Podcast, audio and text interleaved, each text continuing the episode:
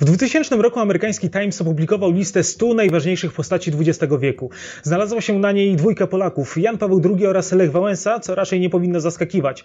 Na miejscu pierwszym znalazł się jednak ktoś inny. Nie był to jednak ani polityk, ani osoba związana z szeroko pojętą kulturą, lecz naukowiec. Bohaterem tego odcinka serii Po wojnie będzie Albert Einstein i niezbyt dobrze znany epizod z jego życia. Ale o tym za chwilę. Zapraszam na odcinek.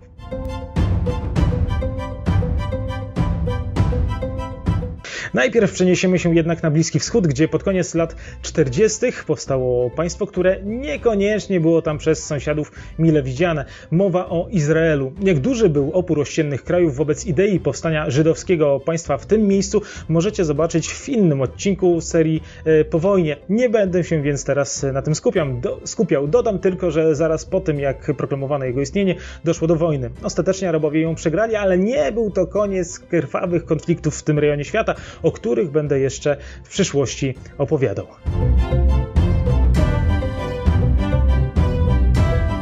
W 1952 roku państwo Izrael miało dopiero 4 lata. Od 3 lat było członkiem Organizacji Narodów Zjednoczonych.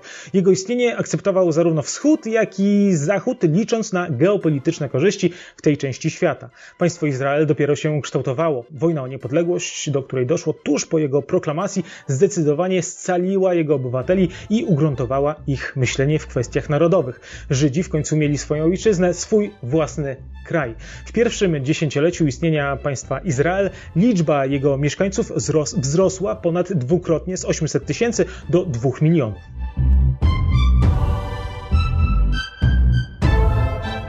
Ale sprowadzenie się do Izraela nie oznaczało od razu życia osłanego różami. Do 1952 roku ponad 200 tysięcy ludzi skoszarowanych było w namiotach przygotowanych w obozach dla uchodźców. W tym czasie ówczesny premier Izraela rozpoczął rozmowy ze stroną niemiecką reprezentowaną przez RFN w sprawie odszkodowań za zbrodnie ludobójstwa na Żydach. Doprowadziło to do licznych protestów ludzi oburzonych postawą premiera, który prowadził tym samym interesy z Niemcami. Informacje do publicznej wiadomości o prowadzonych rozmowach podał 27 kwietnia 1951 roku w Bundestagu niemiecki kanclerz Konrad Adenauer.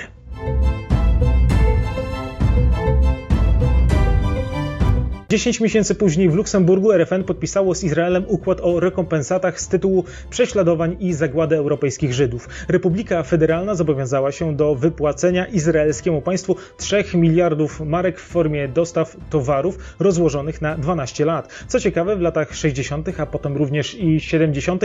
RFN będzie jednym z największych dostawców broni dla Izraela. Jak dużym szokiem dla Żydów były te rozmowy, świadczy chociażby fakt, że kiedy premier Ben-Gurion przedstawił ustalenia ze stroną niemiecką w izraelskim parlamencie, czyli w Knesecie, przed budynkiem doszło do starć służb mundurowych z demonstrantami. Rannych zostało około 200 osób po stronie protestujących i 140 policjantów. Jeden z demonstrantów zabrał ze sobą transparent, który doskonale oddaje ówczesne nastroje w Izraelu. Znajdujący się na nim napis głosił: ile mają kosztować nasi zamordowani dziadkowie, rodzice, bracia, siostry i dzieci w przeliczeniu na sztukę.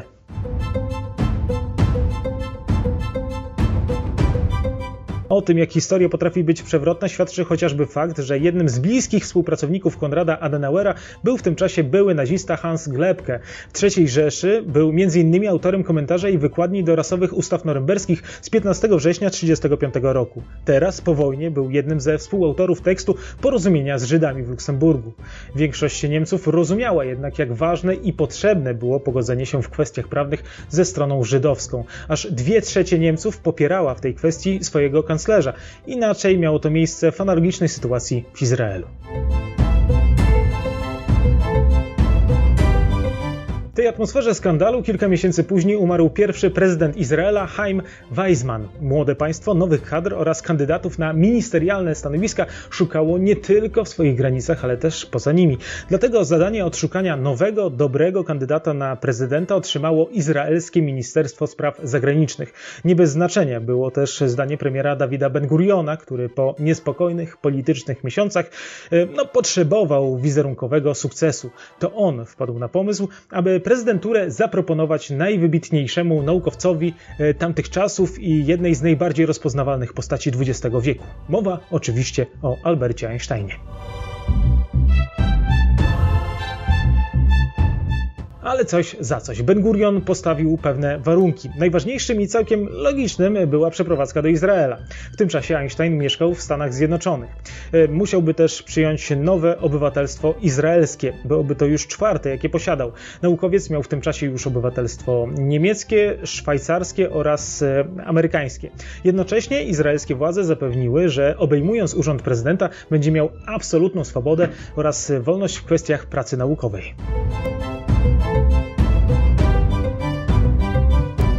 17 października 1952 roku w imieniu rządu list do Einsteina napisał Abba Eban, ambasador Izraela w Waszyngtonie.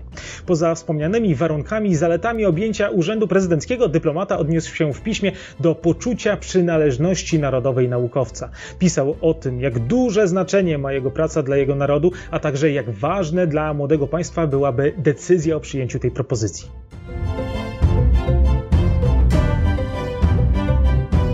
Einstein nie był jednak w tym czasie zainteresowany taką propozycją. Był za to coraz bardziej schorowany. Miewał silne bóle brzucha. W 1948 roku wykryto u niego guza wielkości pomarańczy. Był to tętniak aorty, który stale rósł. Dlatego już w 1950 roku Einstein spisał swój testament. Wszystkie listy, rękopisy oraz prawa autorskie przekazał Uniwersytetowi Hebrajskiemu, co wyraźnie wskazywało na to, jakim był patriotą. Ostatecznie jednak propozycji zostania prezydentem nie przyjął. W liście do izraelskich władz stwierdził, że jest niezwykle zawstydzony oraz poruszony takim zapytaniem. Jako człowiek niezwykle inteligentny zwrócił uwagę na to, że ma niezwykle niewielkie doświadczenie w zarządzaniu ludźmi. Poza tym nie ma żadnych predyspozycji do piastowania takiego stanowiska. Ze smutkiem odmówił przyjęcia tej propozycji. Być może stan jego zdrowia miał tu też pewne znaczenie.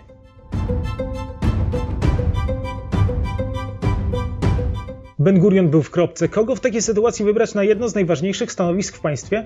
Wybór upadł ostatecznie na żydowskiego pisarza pochodzącego z Ukrainy. 8 grudnia 1952 roku prezydentem Izraela został Izaak Ben-Cwi, który pozostanie na tym stanowisku ponad 10 lat. A co z Einsteinem? Naukowiec rok później został rektorem honorowym Uniwersytetu Hebrajskiego. Z każdym miesiącem z jego zdrowiem było jednak coraz gorzej.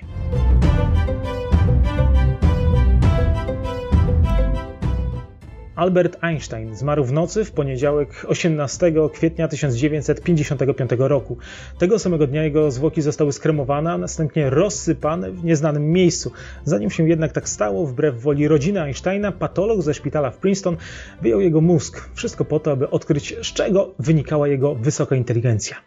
Tymczasem napięcie na Bliskim Wschodzie stale rosło. Rok później w tej części świata wybuchnie kolejna wojna, ale to już opowieść na inny odcinek serii Po wojnie. Ja tymczasem dziękuję za uwagę, zachęcam do subskrybowania kanału i do usłyszenia.